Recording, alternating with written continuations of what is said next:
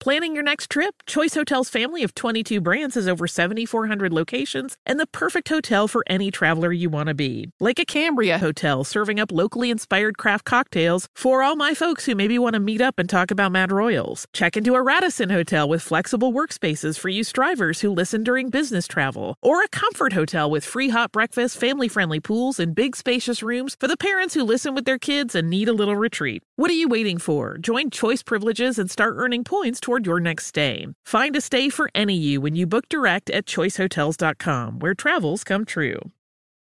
Before AI can help your business predict demand, accelerate growth, inform decisions, automate tasks, reveal insights, generate content, you have to trust it.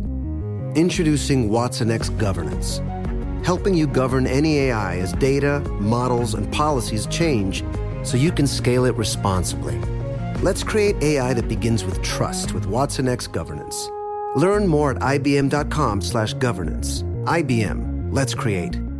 What does every grocery store aisle now have in common? Products that come in paper packaging. And not just the obvious ones like cereal boxes and juice cartons. From beauty products to boxed water, there are more opportunities to go papertarian than ever before. So why should you? Because paper comes from a renewable resource and can be recycled up to seven times. Simply put, it's the smart choice for the environment. And it turns out the easiest choice for you. Learn more at howlifeunfolds.com slash papertarian.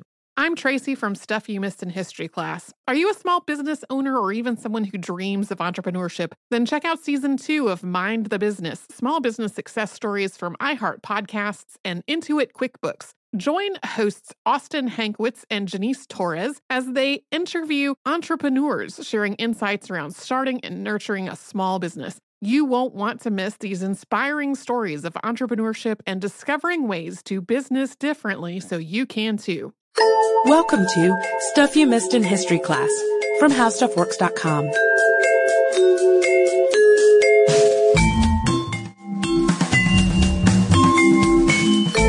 welcome to the podcast. I'm Sarah Dowdy. And I'm Deblina Chakraborty. And we are still talking about the Freedom Rides. So we've been talking about them now for a little while, but we've been talking about the Freedom Rides that took place in the American South in 1961. And just in case you missed those earlier episodes, it was about groups of protesters, black and white, male and female from all over the country who rode buses through Virginia, the Carolinas, Tennessee, Georgia, and most notably through Alabama and Mississippi to test laws that were already in place but were large, largely overridden by local Jim Crow traditions. Yep, and one thing we kept emphasizing throughout those episodes was the press coverage of the rides, especially the photos.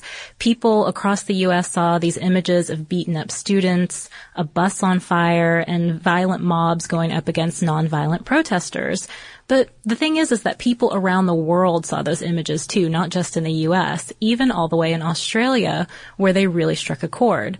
Australian society was also segregated along racial lines since the Aboriginal and the Torres Strait Islander Australians were essentially second class citizens underserved in housing and healthcare, ineligible for federal benefits, and often without legal rights for their own children. And I think that's the part that most people know about Aboriginal uh, people, that loss of their children, the stolen generation. But in the 1950s and the early 60s, campaigns for Aboriginal rights were starting to gain ground in Australia. But the fact remained that many Australians in the larger cities just weren't really aware of how bad discrimination and how bad conditions were in those smaller interior towns and on the reservation. So a publicity fueled event like an Australian version of the Freedom Rides would be possibly just the thing to kind of shake them up, wake them up a little bit.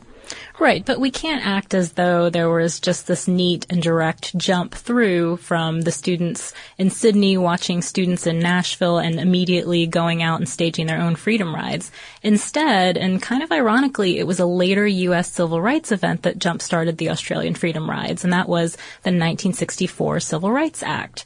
So while the act was being debated in Congress, students in Sydney showed their disapproval of the attempts to block the bill by dressing up as KKK members and protesting outside of the U.S. Embassy. This obviously caused quite a ruckus, as you could imagine. There were arrests, there were international headlines, and unsurprisingly, there was some backlash too. Uh, Mrs. R. Showed, for instance, wrote into the Sydney Morning Herald to point out kind of the obvious here. Until Aborigines had the same rights as white Australians, it was a bit hypocritical to protest racial discrimination in other countries. So the students really took that point to heart and they decided to form a group and, and try to deal with this, try to learn more about racism in their own country. So these students at the University of Sydney formed a new group to focus on Australian issues, and they called it the Student Action for Aborigines, um, SAFA for short. And it was headed up by Charles Perkins. And Perkins is a pretty well-known figure for most Australians, I think, but I'm not sure. I hadn't heard of him before, and I'm not sure how well yeah, known he is outside of Australia. He eventually became the first Aborigine to earn a university degree, and that's probably what he's most famous for. He was also the first to head up a government department. But he had been born on a reservation near Alice Springs and like a lot of mixed race children, he had been removed from his parents and raised in an Anglican boys home. But unlike a lot of the other children who had fewer opportunities, he was really, really good at soccer and he had gotten to go play pro in England and finally even turned down an offer with Manchester United. I think even those of us who don't know much about soccer know about Manchester Manchester United.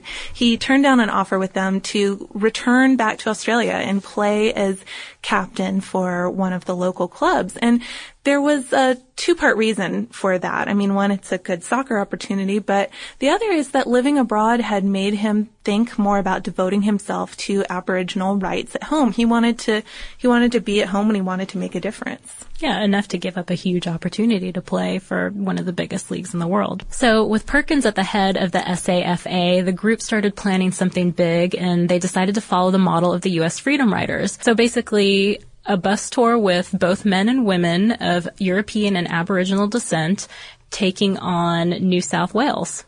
Yeah, and they even explicitly were trying to follow the U.S. Freedom Riders model. Here's a clip from their announcement of the ride. The party, known as SAFA, plans to see firsthand the conditions in which Aboriginal people of New South Wales are living. The team will also make protests in certain towns in which it is felt that there is discrimination against the Aboriginal people. The team has been largely patterned on the concept of the Freedom Riders, who were involved in the programs of integration in the United States. So the whole thing though was going to be a chartered bus, of course, and it was going to cost 800 pounds for accommodation, food, everything like that on the 10 day tour. And I like the way they raise money for it. It's, it's very old fashioned sounding, selling Christmas cards, staging folk and jazz concerts and holding dances too. So by February 1965, they were all ready to go. Unlike the U.S. rides, though, where the goal was to test laws that were already in place, the SAFA ride would try to do these three things. The first was attract public attention to the plight of the Aborigines and everything about that, their poor health, education, housing issues, and also to help lessen segregation between Aborigines and whites and finally also to support the local Aborigines in ending discrimination in their own communities. So it was part protest slash media campaign, part fact finding mission. And the Australian Institute of Aboriginal and Torres Strait Islander Studies has copies of the survey forms that the students took with them, which I think is really interesting.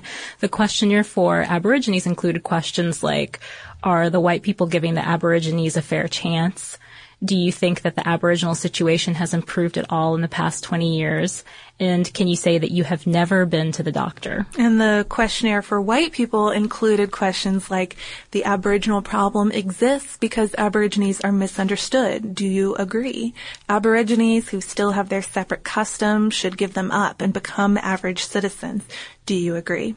And really kind of hard hitting ones too, personal ones. Would you welcome an Aboriginal neighbor in your street? I liked how the questions are sort of these grand social questions, but also ones like, have you been to the doctor? Have you, um, or would you welcome a neighbor on your street? You know, ones that people are going to have to answer kind of honestly, I would think. But Perkins wasn't the only eventual big name on this trip. Other notable members of the group included Jim Spigelman, who was later the Chief Justice of New South Wales Supreme Court, Darcy, I think, Cassidy, who is a student reporter and has done a lot of the writing about the Freedom Ride, Reverend Ted Noffs of the Wayside Chapel. I kind of thought of him as the Diane Nash of the Australian Freedom Rides, organizing things back in the city, and Anne Curthoys, who journaled the trip. And it's interesting to read her journal too, because she interspersed the eventual violence and all of the hard living conditions that they observed with some lighter moments, like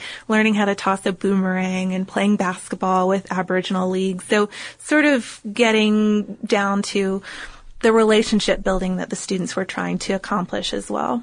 Right. So they set out and their plan was to visit several cities. I'll try not to butcher them too much. The cities of Orange, Wellington, Gilgandra, Walgett, Moree, Boggabilla, Tenterfield, Lismore, Grafton, Bowraville, Kempsey, and Taree, and they were staying in most places only about a day. So it was a quick tour. They were they were pretty much in and out of most of these cities, although they were or towns rather. They were visiting Aborigines living in different situations. So those who were on a settlement, uh, which is kind of like a reservation, I, I think, and those who were living in towns and talking to some of the white people too. So the first few days of the trip really favored that fact finding aspect and the students didn't run into too much outright hostility, even though they did see a lot of social problems. In Wellington, Curthoys noted that there were tin houses with dirt floors and kids who all had eye diseases and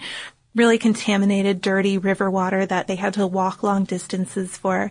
In a later town, they noted that town jobs weren't really a possibility for the Aborigines, so they'd have to do seasonal labor in the wool industry, which was kind of unreliable and only got you through part of the year. But the first real trouble came in Walgett, where word had already gotten out what kind of protests they were planning on staging. Yeah, somehow word had gotten out already that they planned to petition the Return Service League Club, which refused entrance to Aboriginal veterans of World War I and II. So when the Freedom Riders get to Walgett, they are picketing with signs that say things like end color bar and bullets did not discriminate.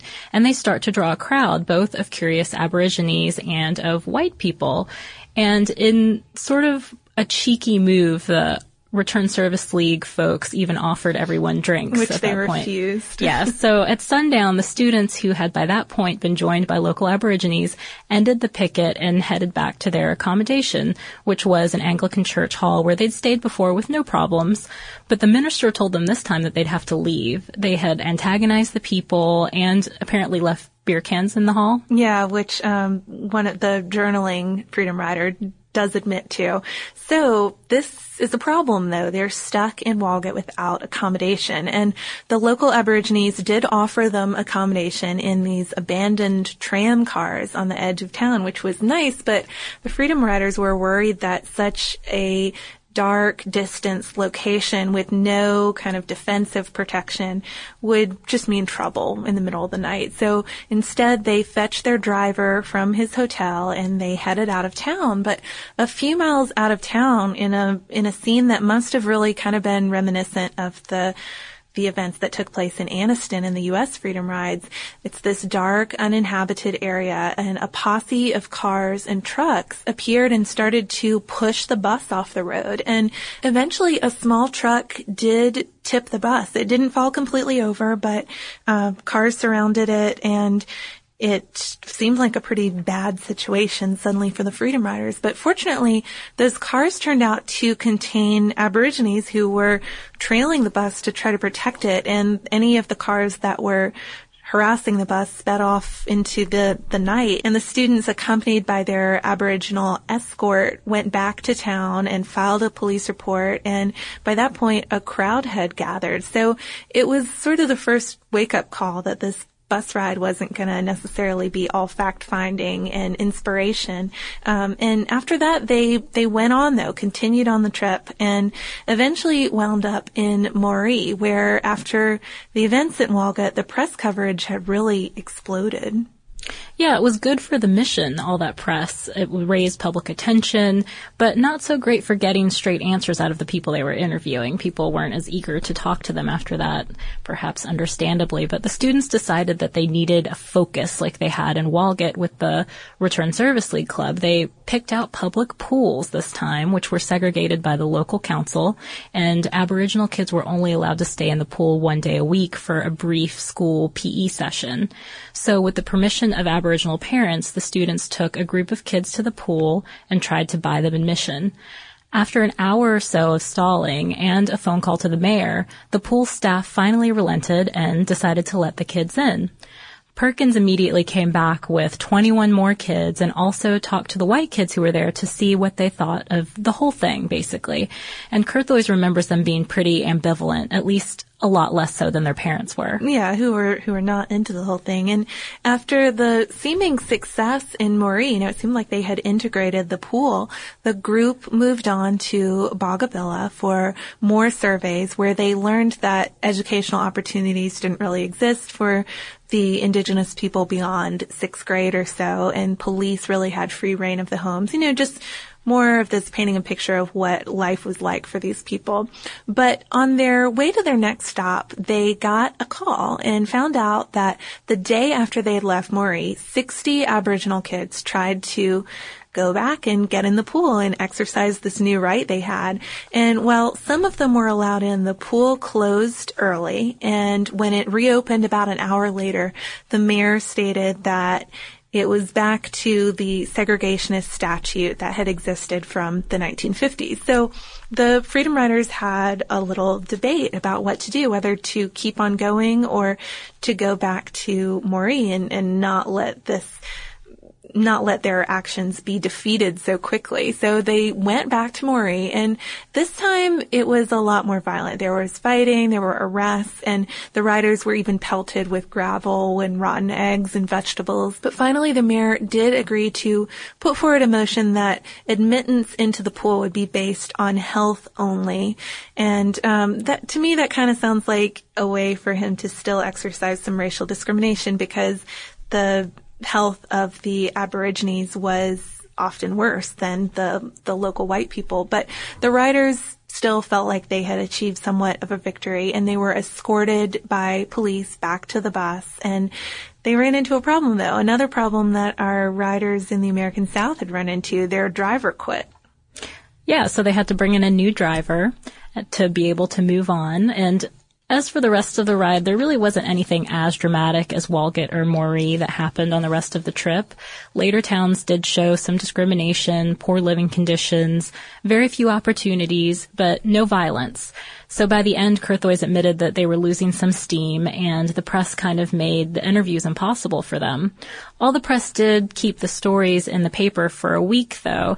The stories were often sympathetic, but sometimes entirely dismissive. A cartoon in The Australian, for example, pretty much made fun of the writers, showing them sort of riding off and the Aborigines being left behind in a cloud of dust. So I think that, as you were saying, that's probably how a lot of people felt about the rides. Yeah, but the riders were also, they were really interested in making sure that that cartoon or that whole view of the ride wasn't accurate. And they wanted to put the information that they had gathered through all those surveys and all the connections they had made too, meeting people and, and making connections with the local groups that existed to, to put all that to good use. So later in the year, an Aboriginal organization in Walgett asked for help desegregating the luxury theater in the Oasis Hotel, and they went to the student group for help. And four students and two Aboriginal women were eventually arrested when the attempt was made in August 1965.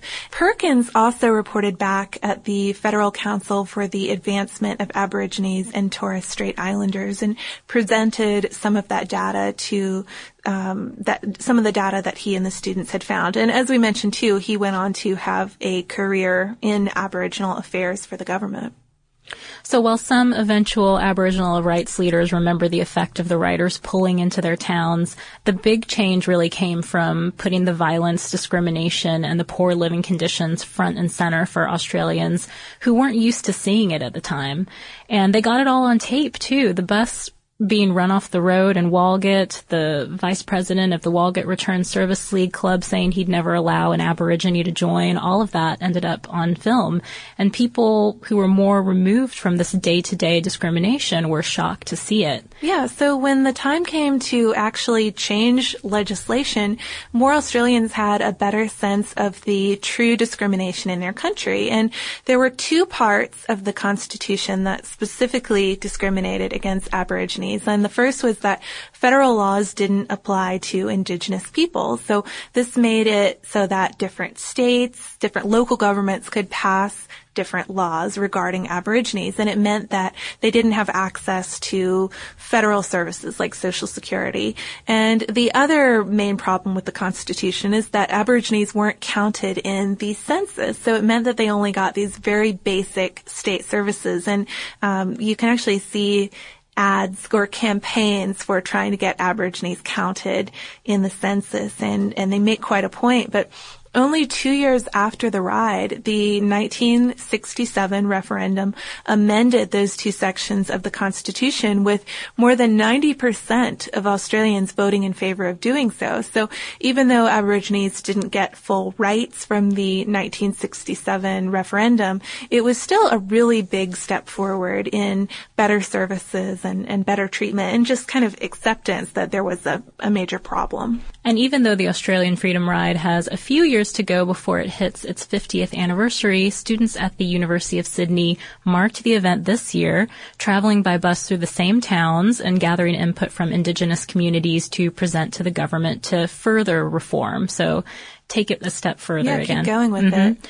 And they were even led out by the Central Coast Aboriginal Motorcycle Group, the Black Knights. Which I just thought that sounded so awesome. But I thought it was interesting that they chose the 50th anniversary of the U.S. Freedom Rides, kind of the starting point of, of the inspiration behind the Australian rides as as the anniversary they wanted to commemorate. I, I don't know. It, it's it been really neat to learn about these two events, and I have to thank listener Eli who suggested the Australian Freedom Ride, which I hadn't heard of. I of course knew about the U.S. Freedom Rides, but uh, learning that there was this Australian offshoot made me want to research both of them and, and get to know not only the offshoot, but the inspiration too. Yeah. And it's, I mean, even though one was inspired by the other, they're very different. They are different. And it, has been nice to, uh, to learn a little bit more about them and to kind of compare and contrast, I guess you would say. Yeah, the climate, especially. Yeah, exactly. How two different countries, two very different countries with a similar yet still very different problem dealt with it. Um, so thank you to Eli and also thank you to listener Helen who helped us out with some of these pronunciations. Any mistakes are ours and not hers. so we were really interested to learn that Australia had its own freedom ride and I'm sure that there have been other events inspired by the original freedom rides or, or just events kind of like this. Everybody gets on a bus and goes out and accomplishes something. So if you want to let us know about any of those other events around the world, feel free to email us at historypodcast at howstuffworks.com. We're also on Twitter at Missed History, and we are on Facebook too. And if you're not done learning about Australia related topics, we have an article on our website called What Was Australia's Stolen Generation? And you can look that up by visiting our homepage at www.howstuffworks.com. For more on this and thousands of other topics, visit howstuffworks.com.